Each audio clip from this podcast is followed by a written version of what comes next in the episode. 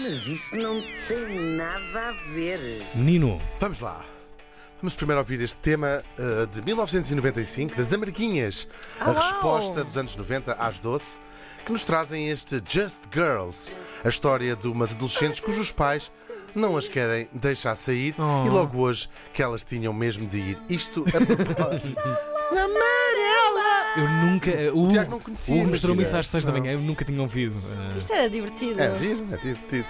Okay. Mais divertido ainda é o tema que trago aqui hoje, que é a desigualdade de género. Um, a diferença entre homens e mulheres, a diferença de uh, oportunidades, de tratamento, no fundo do papel na sociedade, tem tantos uh, ângulos que é difícil escolher um. Uhum. Mas eu escolhi este. A coisa começa uh, logo muito cedo, uh, se tomarmos o planeta como um, um todo. Uh, na, uh, na infância uh, existem, imaginem, uh, todos os dias trinta e três mil raparigas que uh, são obrigadas a casar enquanto ainda são crianças, portanto pessoas com menos de uh, dezoito anos. São doze milhões de raparigas todos os anos, ou seja, uma a cada dois segundos. Uh, casou uma. Parabéns, beijinho. Vou-te casar. Agora outra. Olá, parabéns. Sejam muito felizes. Não tem graça nenhuma. Não, claro que isto logo nenhuma. À cabeça uh, faz com que uh, estas uh, vidas destas raparigas não uh, tenha uh, a mesma, o mesmo destino que os rapazes. E claro. Tem uma causa muito perniciosa, é que as mulheres, em algumas partes do mundo, são consideradas um fardo, ao contrário dos rapazes, e portanto uhum. as famílias querem despachá-las uhum. o mais rapidamente uh, possível. Depois, uh, em partes, sobretudo nas partes mais pobres do mundo, uh, mesmo as raparigas que não casam tão cedo ou, e que continuam, e conseguem fazer uh, a escolaridade, têm um número de tarefas domésticas que os rapazes não têm, uhum. o que também acaba por lhes afetar o seu futuro, como por exemplo ir buscar água ou uh, lenha. São atividades que sobrecarregam uh, e lhes roubam uh, horas ao estudo, que depois tem de facto uh, implicações no resto da sua vida. Claro. Na verdade, um estudo uh, recente diz que são precisos cento e oito anos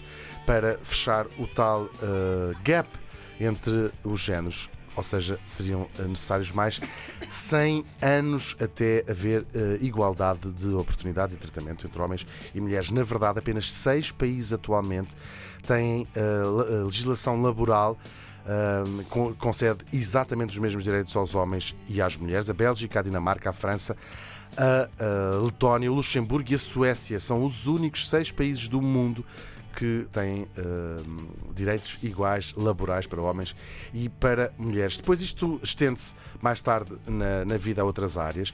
Por exemplo, uh, vinte e dois, apenas vinte e dois por cento da, dos profissionais das novas tecnologias, sobretudo da, da inteligência artificial, são mulheres. Os outros setenta e oito por cento são homens. E isto deve-se, uh, em, em grande parte, já no mundo ocidental, já não tanto Há, de, há falta de oportunidades de escolares, mas há falta de autoconfiança.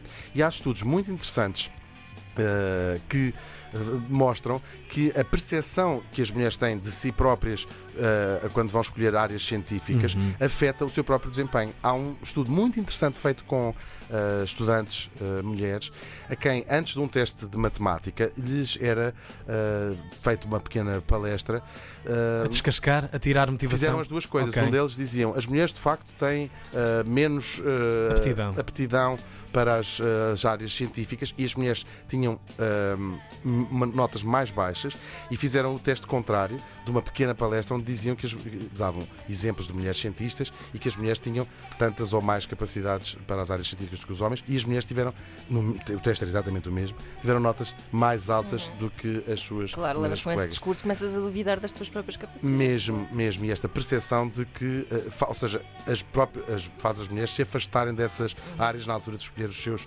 os seus estudos. Além de e, ser muito intimidante, ires para um meio de homens onde, onde se perpetua esse discurso. Pronto. Claro, claro.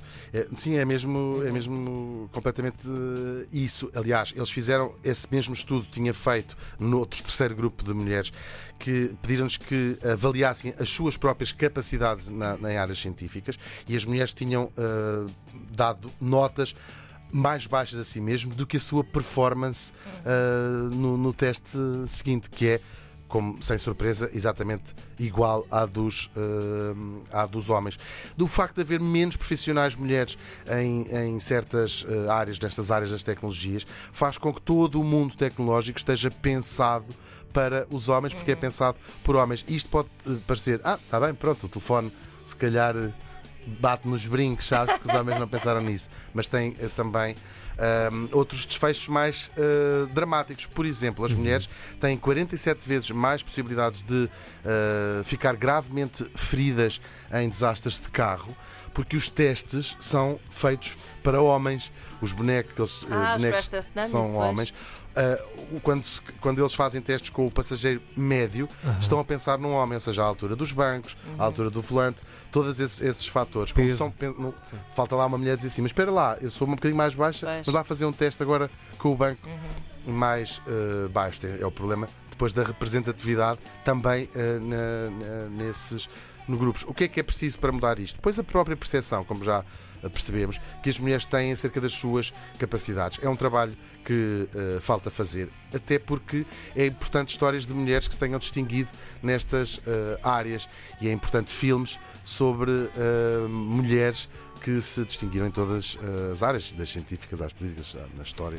Uh, ainda não estamos lá. Descobri uma uh, estatística que diz que uh, Em, para cada mulher uh, num filme existem dois vírgula vinte e quatro homens.